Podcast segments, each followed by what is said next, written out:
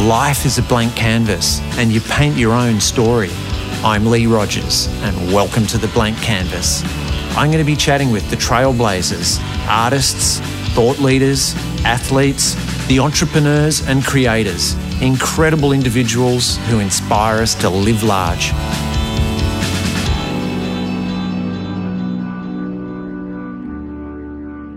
Thanks for joining me. I'm very excited to kick off with an Australian artist who I've admired for a very long time, David Bromley. David was born in 1960 in Sheffield, England, and emigrated to Australia with his family in 1964. He dropped out of school at 14 and fell headfirst into the school of hard knocks. He worked as a sign writer, a postman, brickies labourer, and a potter before emerging as a painter in the mid 80s. Since then, he's become one of the most recognisable, innovative, and collectible artists in Australia with widespread acclaim both here and internationally. David has many high profile fans with the likes of Lily Allen, Hugo Weaving, Kate Ceberano, Kendall and Kylie Jenner, amongst many other A-listers sitting for him. He's been a finalist at the Archibald Prize six times and displays extraordinary artistic energy. He experiments with a wide variety of different media printmaking, ceramics, sculpture, and recently film, furniture, fashion, and interiors, firmly establishing himself as a truly iconic artist. I'm lucky enough to have a few of his paintings lighting up my house and to call him a friend. Please welcome to the blank canvas, David Bromley.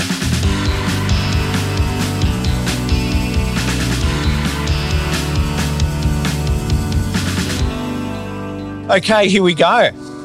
Mate, thank you for coming on board and being the first guest for the Blank Canvas podcast. My pleasure, mate. You're so handsome. 45 minutes just looking at that beautiful face. thank you. Now, look, I, this is because it's the first one, I thought I might just say something uh, as to why I'm doing the podcast. Yeah, great. Um, look, 2020, it's been a pretty weird year, hasn't it? Just, yeah, just the amount a, of bad news and fear mongering and things going on out yeah. there. I was just compelled to think, okay, what can I do to to help shine the light on the beautiful things, the positive things, the people yeah. that are continuing to create beauty and aesthetics yeah. despite the doom and gloom. You know, I'm, put a future there. I'm with you on that. And so when I thought, okay, who would I have on?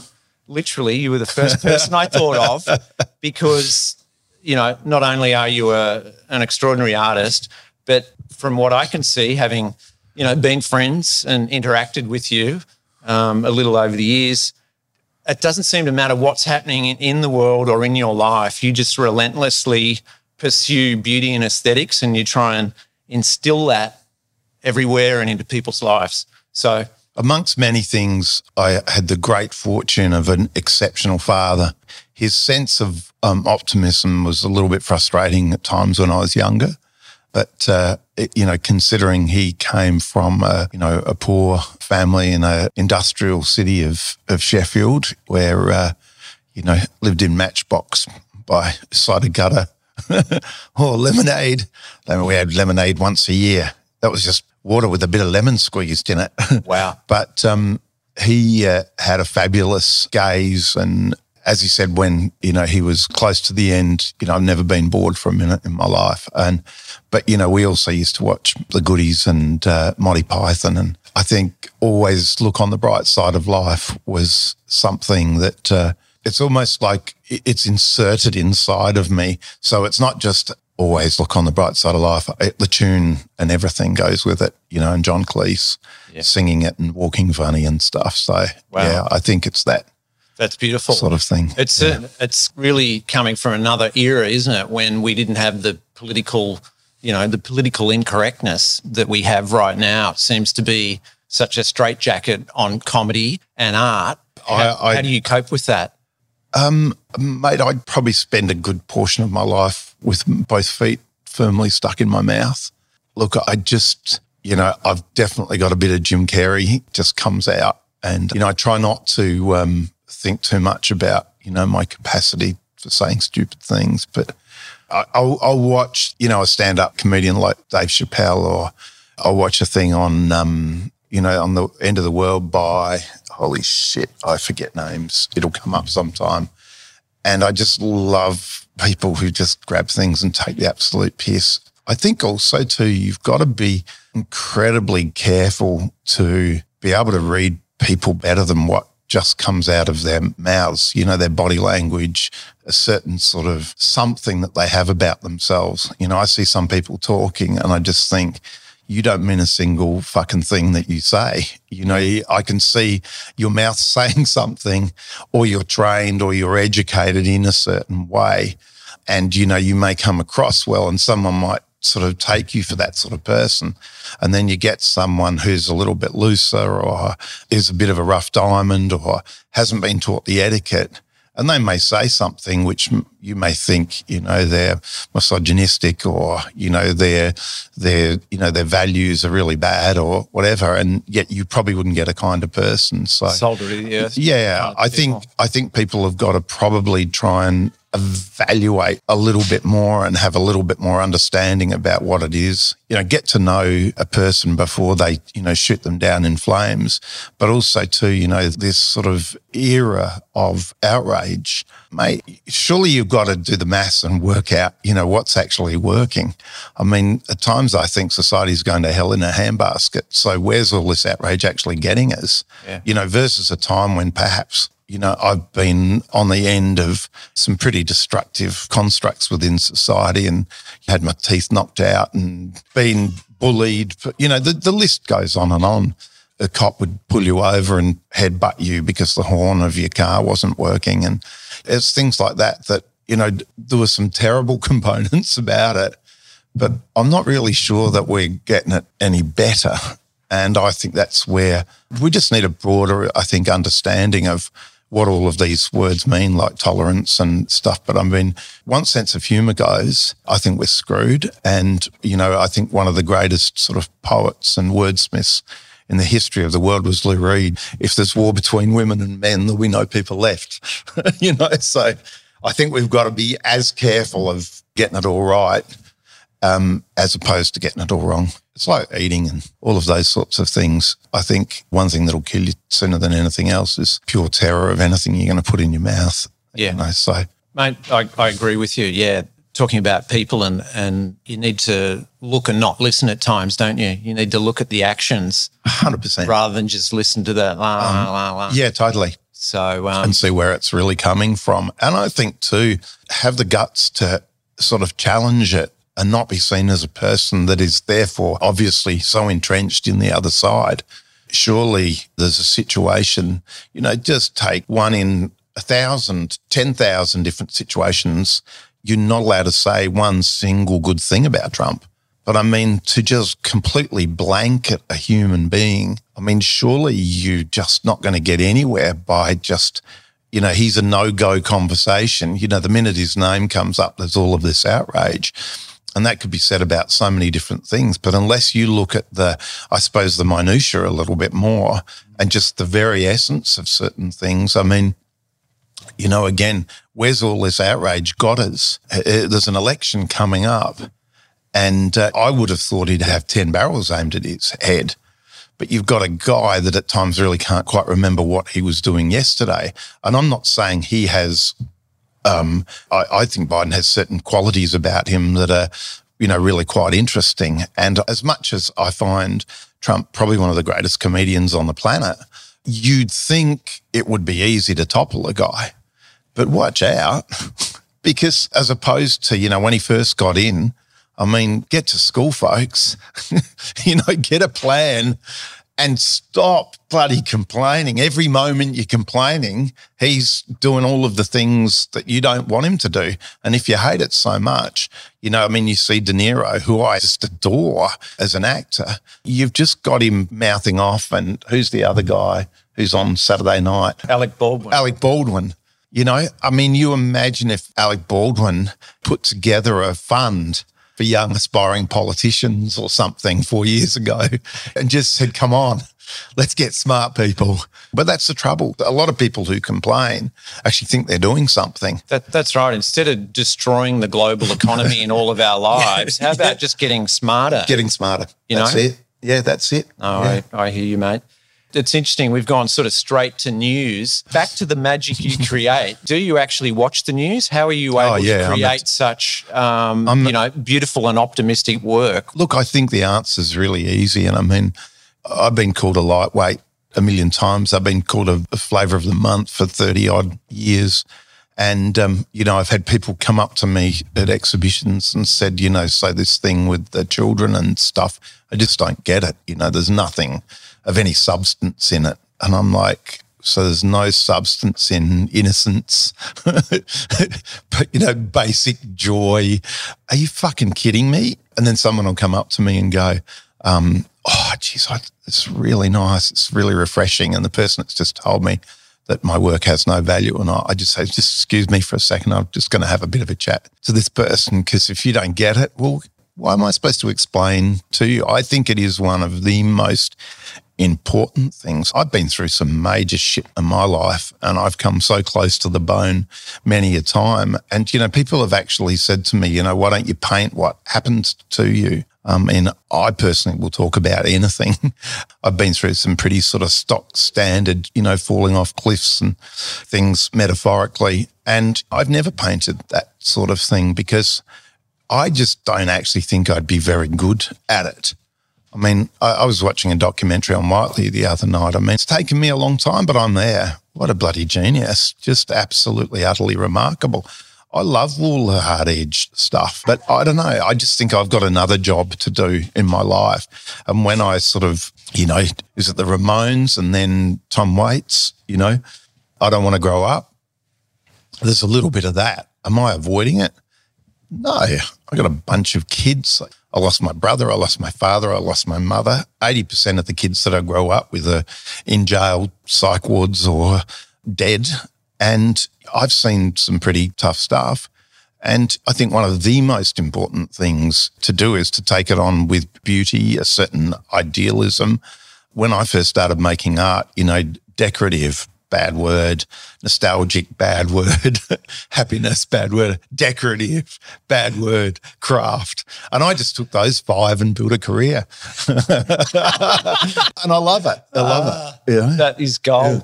Yeah. It's interesting you say that because it seems seems to me when you look at so many artists, it seems easier to get attention when you just let the demons spill out onto whatever work you're doing. You seem to get oh. more noticed, you get more critical acclaim, all of that stuff. 100%. But to resist that yeah. and continue to create beauty and aesthetics and things that uplift people, yeah. it's almost harder to be successful at doing that yeah, stuff. Yeah, look, it's interesting. I, I mean, the other thing that I threw in, into the sort of minestrone was, you know, commercialism, you know, which was supposed to be a negative thing. And, you know, even, um, even Damien Hirst wrote, you know, in the big show that he had with Sotheby's, it's like Warhol didn't even exist. I mean, visually, people are delighted by him, but his pure ability to be, you know, right at the forefront of popular culture was remarkable. And yet people will still follow more in sort of, you know, Philip Bacon's pathway um, and, you know, push those sorts of things. And I've seen it work. I've been in this game now for nearly 35 years. And I'm like, holy shit, they've bought it. The lot, you know, the trustees at art galleries, the high end buyers, the overseas deal. So and so is very, very deep and often got a look on their face that, you know, life is really, really harsh. Some of these crew are highly educated, incredibly articulate, intelligent human beings. But are they badasses? Are they gangsters? Are they on the cutting edge of things? Well, some of them not. And yet they've worked out intellectually that it works. And I don't even think some of them actually would even know whether they had played the game because I think they become what they consider is going to make them like a major serious artist and they become it. And I've seen some dudes who came into the scene with an incredible sense of lightheartedness yeah. and a lovely ability to play with paint grow into people that seem like, you know, the world's such a heavy place. And I, I think some people think that's the job of an artist Whereas if you look through history, you know, you see certain things, you know, like you get a gathering together and, and say there's, you know, Rousseau is in the middle of with Van Gogh and Gauguin and Toulouse-Lautrec and they're examining their work. And someone like Henri Rousseau, you know, who paints these beautiful, big, playful, colourful things is saying, look at my painting. Look at the big lion and the sun and stuff. And I remember reading that, you know, or Alexander Calder, who people said he had a studio when he was young and, and had the heart and the very sort of portrayal of a child. They're, they're the great loves of my life in regards to artists, but you can only be who you can be. And I'm no different in that way. I mean, who I've become is definitely partly through happenstance, well, hugely through happenstance, you know. But I certainly remember before I knew anything about art, reading about it and stuff and thinking there'd be a tremendous camaraderie in the art world. Mate, you, you're stuffed no matter what it is that you do. And you're the one who's got to live with yourself and look at yourself in the mirror every day. You might as well give it a shot. And the amount of times I've been told that, you know, my work with the children and stuff just wouldn't fly for that long. I mean, someone tells me something won't fly. I mean, that gets me in for life. Red rag. Can't do this. Oh, I'm doing it, you know. and what's my main reason? Because I, it, you know, I look at other people and I look, you know, is this working for you? You know, are you happy? And then someone might say, well, you know, you're not meant to be happy. You know, you're meant to be miserable in this sort of thing. Yeah.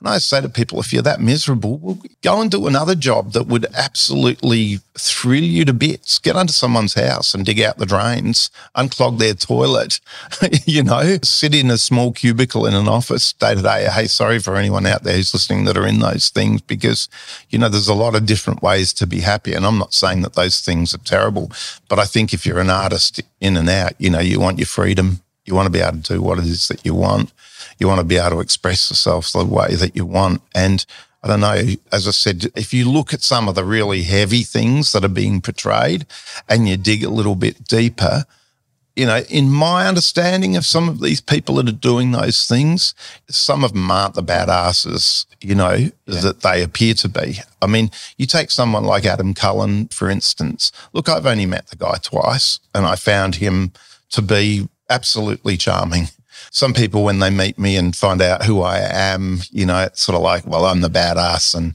you paint the pretty pictures. There was none of that. He was actually really quite complimentary. Right. So all of my interactions with him have been good. You know, the two different times. I actually happen to think that his work's pretty exciting.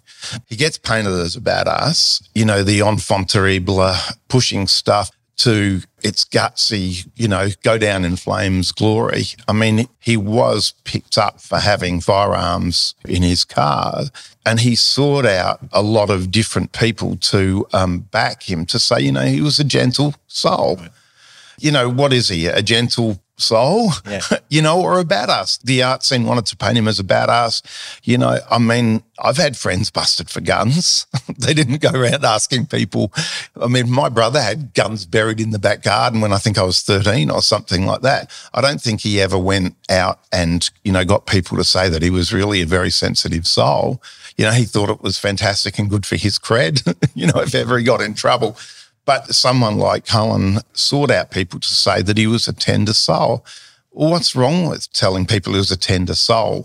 Yeah. Before that, and yet he did these really wild things, and and very very sadly, he's not alive anymore.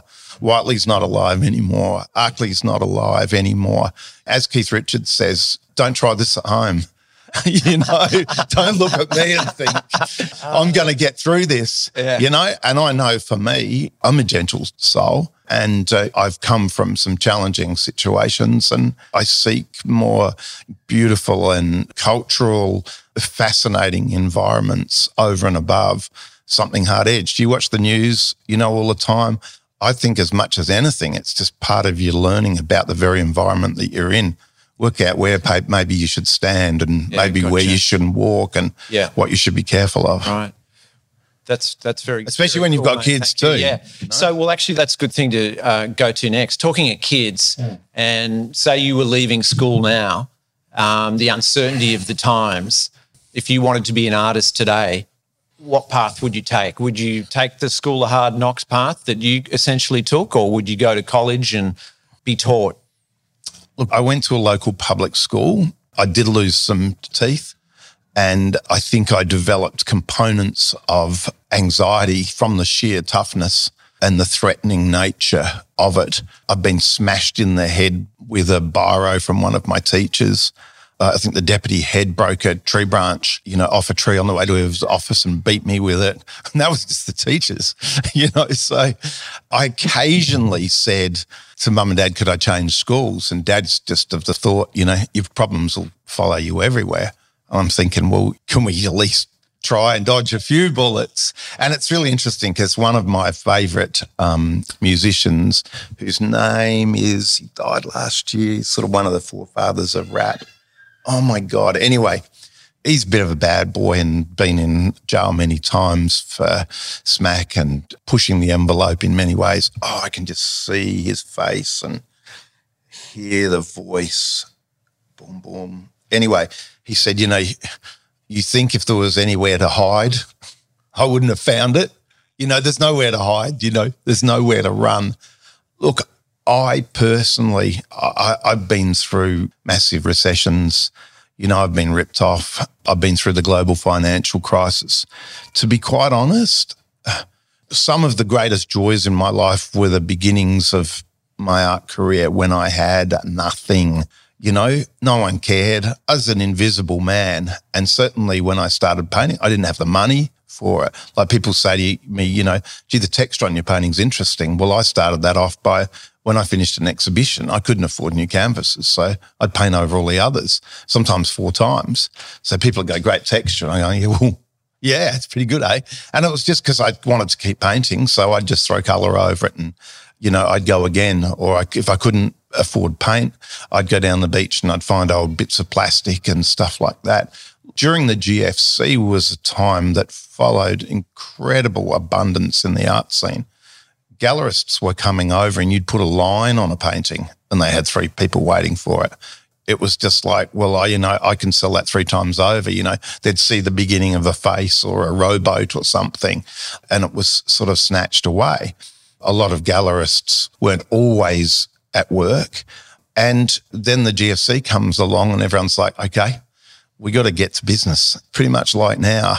Uh, friends from the fashion scene would be in Europe and the heads of big fashion labels were on the floor in the retail stores. And, you know, I, again, I was happy. I mean, you know, people would say to me, how's the art scene? I said, well, everyone's complaining as much as usual. complain when it's good, complain when it's bad. You know, when, when everything's really good, you got a lot to lose. You know, when the bottom drops out of it, everyone's like, I actually like this having to go to work and having to think really hard and, you know, having a pile of paintings around that aren't is sold and may not yet. Look, I thrive on it as I have this year. I've spent far more of my life under pressure uh, than having clear roads. You know, and anyone who knows me, if ever I have a win, I throw it into the hat and I gamble on.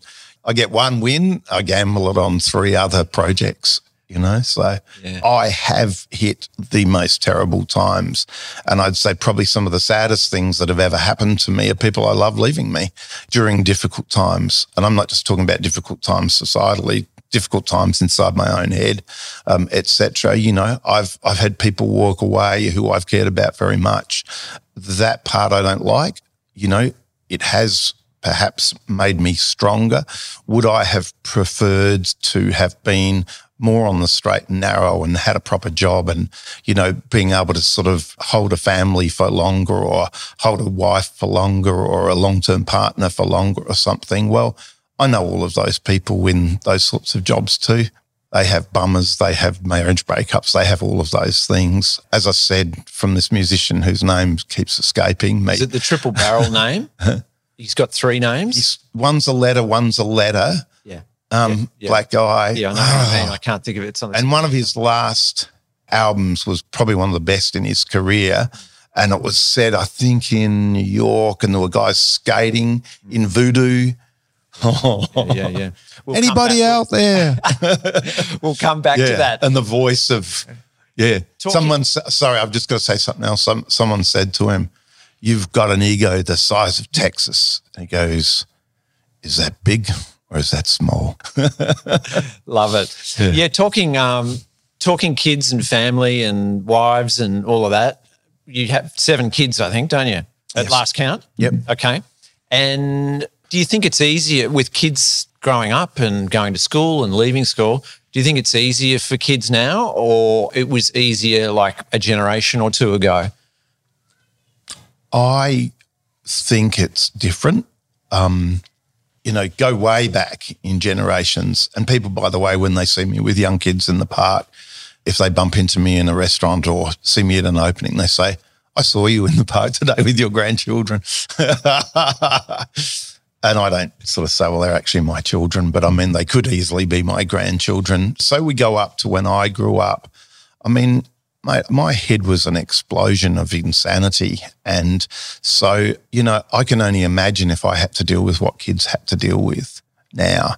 I mean, what we played with was, you know, a pool table, which was probably about sort of 16 inches by eight inches. And seriously, I thought I was the wealthiest person in the world. I think the sheer mass of, you know, communication and, you know, I certainly remember because my mum would buy a lot of my clothes from an op shop, you know, and someone would come and laugh at my pink flared jumbo corduroy with my sort of socks showing because they were so high up. And I just remember someone had saying, look at your fucking pants, man, you know? And I'd say, well, that's what we had last week. That was the budget, you know? So, like, I couldn't even take offense because it was just like, well, it's not as if I had options. And I hadn't really even thought about it. Um, you know, I know at school, if you wore a pair of Levi's, I mean, it was pointless because they'd rip the Levi tag off and you suddenly your trousers weren't sort of um, Levi's. What was the question again? God, I lose myself down. No, that's okay. yeah. Do you, do you think it's harder for Oh, I do. Is it now harder than it was a couple of generations ago? yeah, ago? look, I do. right. Yeah, I do. I do. Um, I think, to be honest, I think it's borderline unfair on kids now. My youngest children are still saying, you know, my seven and four year old saying, I want to be a baby. I want you to carry me around. my, you know, now turned 14 year old, he's come out as gay and it's better for him at this particular time. He explains to me the incredible diversity of of people's sexuality and what it means to be pansexual and stuff. I watch a movie and I'm fully schooled by Willem, and he let everyone know on Instagram, you know, before he told me. So he's got a lot of trust in me, you know, that I'll roll with him. And it's working for him. Every kid's different, I think, but I just shit myself at the thought of having that amount of information in my head. Would I have been able to use a bit more information? Well, yeah, because I only knew probably about five things. But the trouble I got into with those five things was just incredible. But I don't know, it reminds me of those little turtles. You know, they get born and then they try and make it to the ocean and every manner of swooping bird and stuff. And that seems to be something that's going to hit you at this age, at that age, at this age, at this age. I, I do think things were simpler. Um, and I try with the kids to give them a lot of those simple things, and I see the pleasure gives them. I still think an iPad, though, is probably the best babysitter the world's ever known. Oh, my kid watches iPad 20 hours a day, and I'm like, that's fantastic. Then they sleep and they watch the iPad. Easy. You could go on a holiday for three months and leave them there. But no, my heart goes out to them. You know, one of my mates' nephews, you know, committed suicide last week at 15 years old. I mean, my insides just about erupted. You know, it's it's it's just you know, it's just this sheer weight of, of stuff. Yeah. What other word is there for it? Because it's so diverse and it's so, and you know, this sort of incredible need to be seen as something, you know, and someone feels terrible about themselves because someone said something about the size of their bum or something. I mean, when we were kids, I mean, every single one of us had the ass hanging out of our pants. You know, they were all on show. We didn't care what they looked like.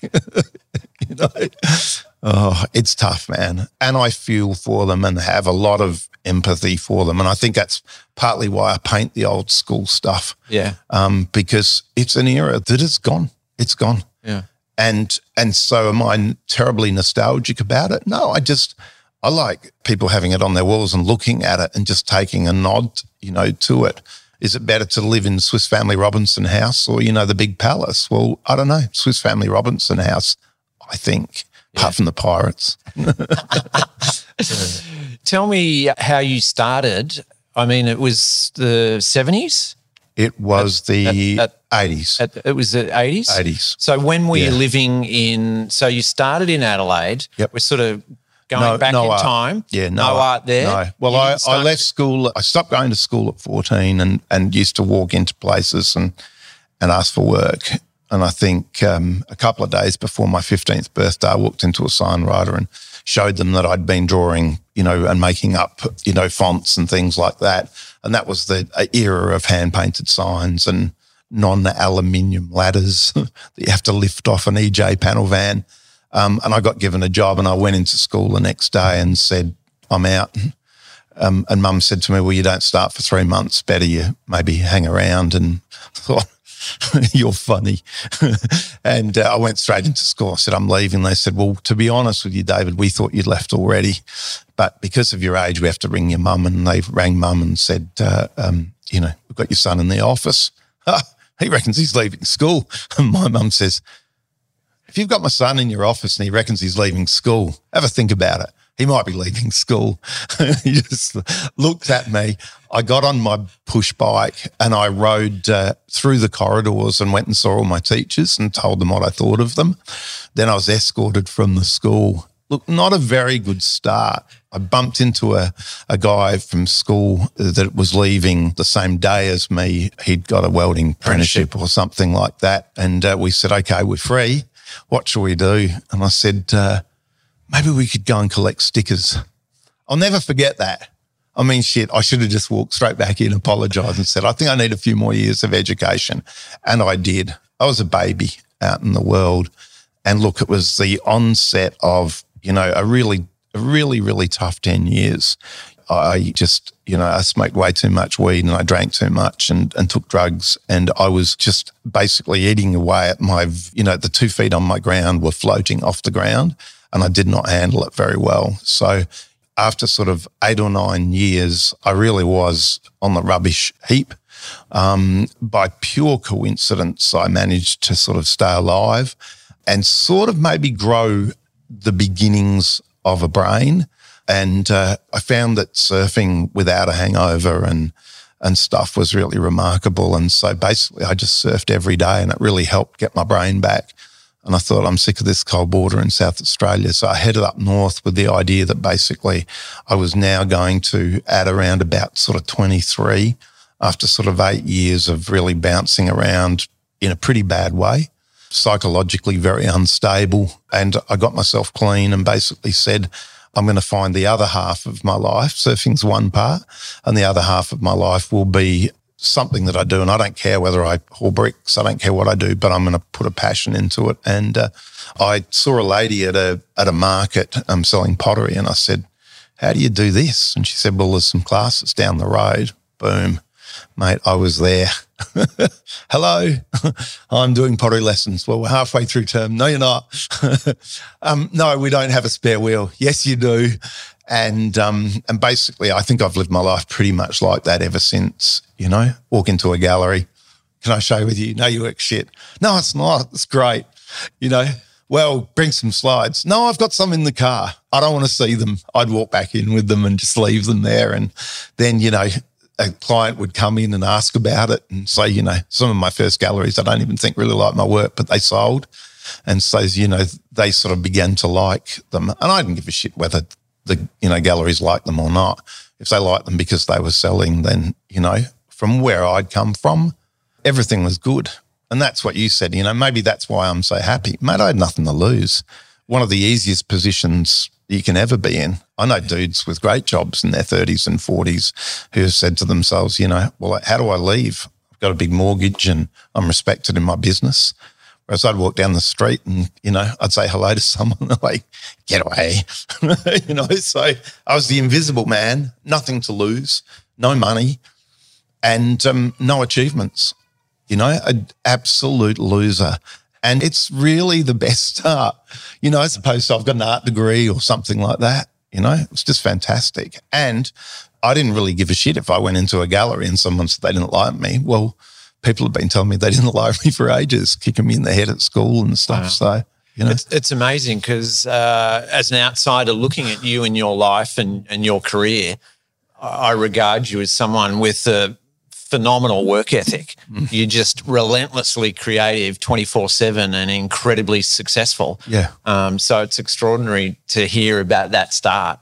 It's just, it's kind of, it's another great example of somebody who is kind of on purpose with their passion and things just fly and they have never ending energy in that direction, isn't I've, it? I've had times of, you know, great success and, um, you know, even enough where, you know, maybe I couldn't live on the best street, but I'd have a place around the corner from the best street. I remember going for a walk and um, I bumped into a mate of mine and uh, and he lived on the best street and uh, he just wound down the window and we were talking and uh, he said to me, I, I've just been made a QC. I said, Oh, mate, that's bloody wonderful. I reckon he was also on about his third marriage with a bunch of kids from everyone. I thought, Oh, that money will come in handy too. I was pleased with him for that. But I said to him, You know, what drives you? He said, Fear, you know?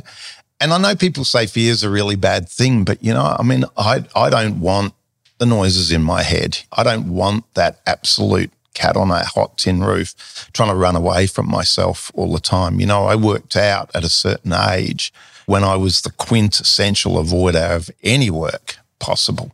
You know, I mean, I would just see work and I'd run a million miles. And I realized that by doing that, my life was very heavy because I wasn't purposely using my brain and, and stuff. And I, I did realize when I was paddling out in the cyclone swell or something like that, I didn't really think about anything else, but making sure I didn't get held underwater for any longer than my capacity to, to hold my breath. And it was pretty much like that with work. And I made myself a commitment that I was going to find something and become addicted to it. And that's it. Is it fear now? Look, probably it hasn't been that long in my life that it's not but certainly I wanted back to back exhibitions all over the world, just ridiculous projects that just took me somewhere. And it's always been easier doing that than sitting alone with my brain. And I think that that's served me very well. There's no doubt that it's brought numerous problems still. My absolute, I mean, I've, I've been at stages where I work 20 hours a day you know, go to sleep for two hours, get up again and do it because I actually was addicted to not having a conversation in my own head. You know, to me, it was one of the most delightful things that you could ever do was to be so busy that you were just on the edge of absolute and utter exhaustion.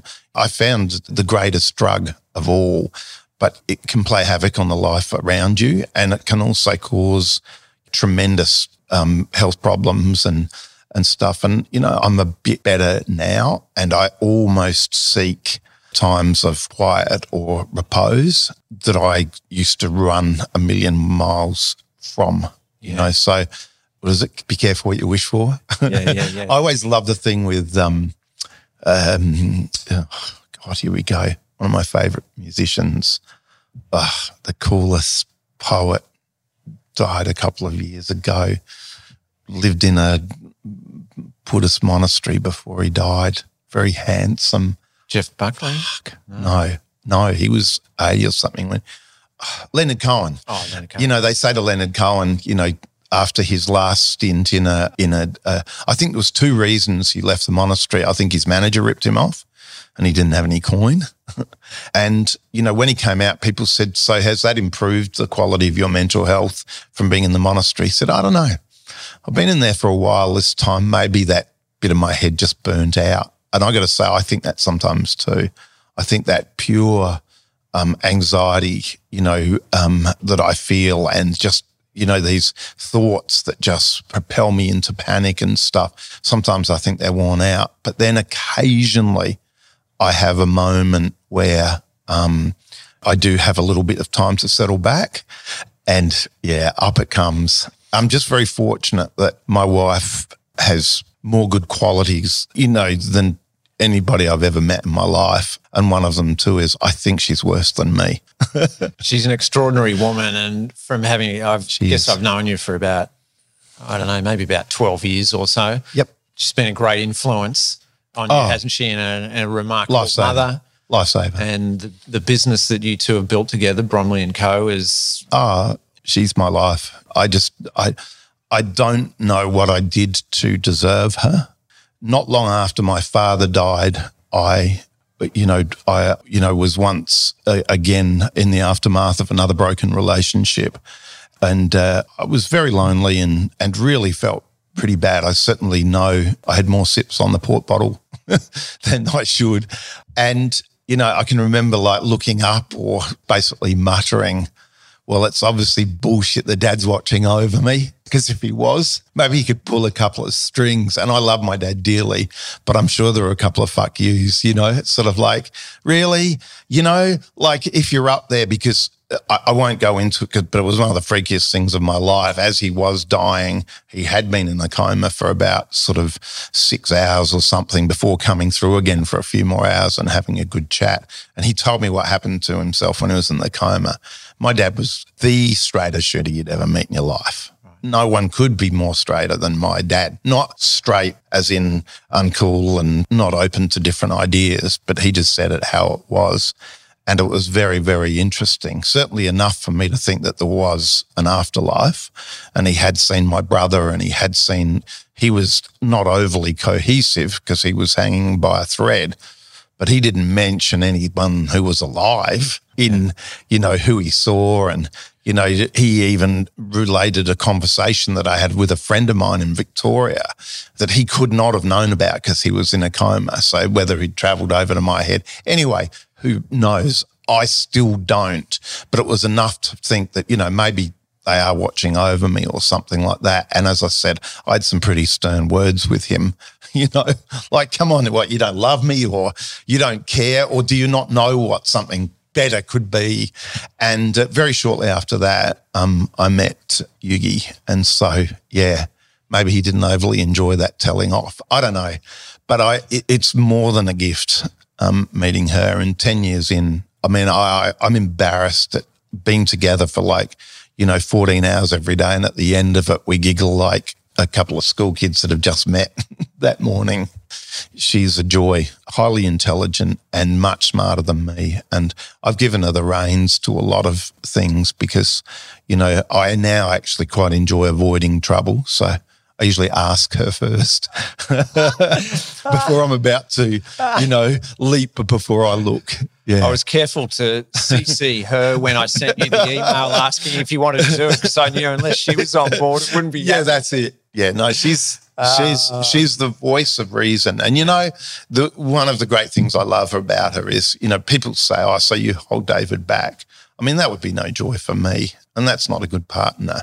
Yeah. You know, she's a very exciting um, and adventurous person. When I say she's wise, she's wise enough to know that it's cliff jumping is good too. Hmm. And I've seen her do some really wild things, and I'm like, "Yep, I'm coming. this is great, hey." You know, that's awesome. Yeah. What What are you guys um, working on now? What's um, in store for the future? And well, we've done our version of consolidation. We had two very large studios, one in the city and one um, in the country, and we've parted with um, a studio in the city, which was just about part of our DNA. And uh, it meant a huge amount to us. And it was, I think, very much part of our own persona. But there's only so many places you can be in at once. And, uh, you know, we've parted with that. So we're actually doing some consolidation. It's still a big ship. It's still pretty wild. It's very multi dimensional. But I think we at least look at each other and we're not big at fooling each other into thinking that we have you know, straightened a path or we have got something probably a little bit right. I, I think, you know, we're steering a big ship into a direction that's going to see us, I think, probably a little less insane. I really don't like when you're on the mouse's wheel and you're running a million miles an hour and you know you're on the mouse's wheel. It doesn't matter how fascinating your work is. It doesn't matter how much you quite enjoy whipping yourself um, you know, those masochistic things of pushing yourself and stuff. you just think in reality, I'm just not capable of running this properly. I'm not capable of doing something with some sort of rhythm. This is like, you know, a one man band with four drums and 64 harmonicas and stuff. It's pretty wild. So we're trying to find what that is. And together, I think we pretty much know what that is. Interestingly enough, through this time, and I find these times so asymmetrical um, with what it is that's happening. But we've done over the years a lot of big creative directing projects on building sites and stuff, like massive things and greenfield developments and you know, taking giant buildings on two hectares and working with the developers and stuff to bring culture and arts and music and dance and theatre and visually beautiful gardens and stuff like that. And we've sort of tried to narrow down what it is that we work on based on people who talk big in the first place about what they want for their big vision. And we've walked down a few paths with people where they love to talk about it. And we can be a little bit harsh now and just turn around and say, you don't just put us in the mix and suddenly everything becomes amazing. You know, we become a band and you've got to really push to make this remarkable. And we've had the good fortune of working with a few people who actually will walk with you um, and will take it on despite the fact. See, one of the challenges can be success. You know, someone says they want to do something really amazing and they really want to do something really amazing so their business or their project can be successful. If it becomes very successful based on certain promises to people, they get it in the bag and then suddenly they're not as inclined. So we try and watch out for people who actually seriously do want to do it um, calling people out on that particular thing is not, you know, as I said to you earlier on, that thing of outrage. You've got to be careful that you don't call someone, you know, and how serious are you? You know, and do you really have that creative desire to do it? But I think you get better at reading those things. And we've got some pretty interesting projects coming up with people who I think are the people that will do those things for a long time. I just look at everything as a canvas and if you get some pretty big canvases, you know, we're talking multiple hectares or something. A big blank canvas? Yeah, yeah, yeah. Or, you know, I mean, it's sometimes it's got some old busted canvases in it and they're a lot of fun. So we've got some interesting projects and you and I talk a lot about it and just say to each other, well, despite how busy we are, is this going to fit or are we going to be away too much or whatever? But on the whole, I still think a hugely dynamic, multifaceted, you know, week, month, year is tremendous for your creative spirit. It's an incredible oil for the machine. And I have the unfortunate sort of side to myself where I love watching documentaries on the best. And like an architect at the moment that I just adore is um, Bjarke Ingels and he's a, sort of a raconteur and he's beautifully well spoken and you know he just pulls you into this sort of excitement about some big projects you know like hill in denmark which is very flat. They have a problem because they're going to build this absolutely gigantic waste plant but he realizes there's a lot of snow there so he builds a gigantic a sort of mountain over the waste plant and everyone goes skiing on the snow. And then there's got to be an exit for some of the fumes and things that come out. So they've got these big things that turn the fumes into not being toxic. And he's just not comfortable with steam rising. So he makes it turns into smoke rings popping out of the thing, you know? And they're the sorts of people that I just love so much. I think being kicked around at school and then when I was first in the art scene being ridiculed and, and stuff, I think it's quite good for you because you just turn around and say, well, what's the worst that can happen? I'll absolutely go and hit for the highest possible mark. What's the worst thing that can happen? Splat. I've splattered many of times. Yeah. People laughing at you. It just doesn't bother me anymore. It did. Yeah. It really did. Now I almost take it as a good omen. Yeah. you know? Badge of honor. Yeah, totally. Yeah. No, just a good omen. Yeah, yeah. You know, I've been here before. There's a bit of deja vu. Person laughing at me. I did it. It worked out really well. You know. Yeah. And what about the painting now, mate? Is there anything anything new, or are you just continuing to mine the? I know, continued iconic things I that continue. Look, I, I laugh about this. I don't tell a lot of people this. I'm music obsessed. Of course, from my era, you know, the Beatles and the Stones. As I said, I aim for the top, and I'm not saying they're not in the mix, but you get a band, someone like Crowded House, and just, I don't know, it doesn't matter whether you're into Nick Cave. It doesn't matter whether you're into jazz. It doesn't matter whether you're into punk. You're going to tap your feet to, to Crowded House. They've got this certain something about them as a band. It's, it's just this absolutely sort of wonderful crafting of pop music. And that's sort of my aim. You know, I want to craft popular paintings. And I know you're not supposed to say that, but I still do get into some of these pretty major collections that have, you know, the badasses and the and the really edgy ones. And may I say it, may be the better painters than me, the better artists than me. But I find my way in amongst them, you know, and I sort of always think I'm their crowded house album, you know. So and I continue to be that way. Uh, look, you know, why I haven't mentioned them, I've mentioned, you know, music so many times. I mean, ACDC, come on just people always say to me, you know, what's your favorite band? I said, well, right, there's ACDC. And they go, is that the end of the story? I go, no, no, they're from planet magnificent, awesome. They're just, they're so unbelievably above everyone else, in my humble opinion. And I just love the fact that they're just going to deliver another balls to the wall, you know, rock and roll album. And in art, you know, it's that, you, well, what else you got? Show us something else. I'm really, I love, you know, Angus was saying it 20 years ago. Mate, this is what we do, you know. and, you know, uh, hello, you go to an ACDC concert, mate, it's the Thunderdome. The earth is shaking. And it's because people just, you know, they know what they're going to get and stuff. And that's not boring. That's exciting. I love diversity.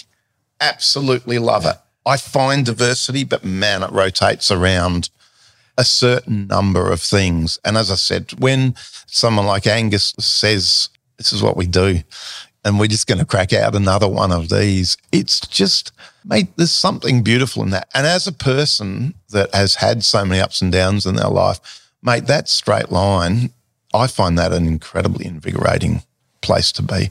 Mate, that's a beautiful place for us to wind up. And we're more than happy to have your greatest hits. Thanks, man. And I must say, too, you know, like, you know, someone just said to me before, oh, you know, I hope it's good this afternoon. And I said, well, I think that's probably got something to do with me. I might have a bit to do with that. But can I tell you, I've spoken to a lot of people in my life. And, mate, sometimes all you want to do when you're sitting answering questions or talking with someone is just do the Molly Meldrum, uh, um, uh, uh, uh, or just nothing comes out. But you sit with someone charming who's got their own stories and their own thoughts and stuff, and the words just come flowing out. So thank you. I knew sitting across from you was just going to be an absolute lovely day in the park. Thanks, mate. Thanks, man.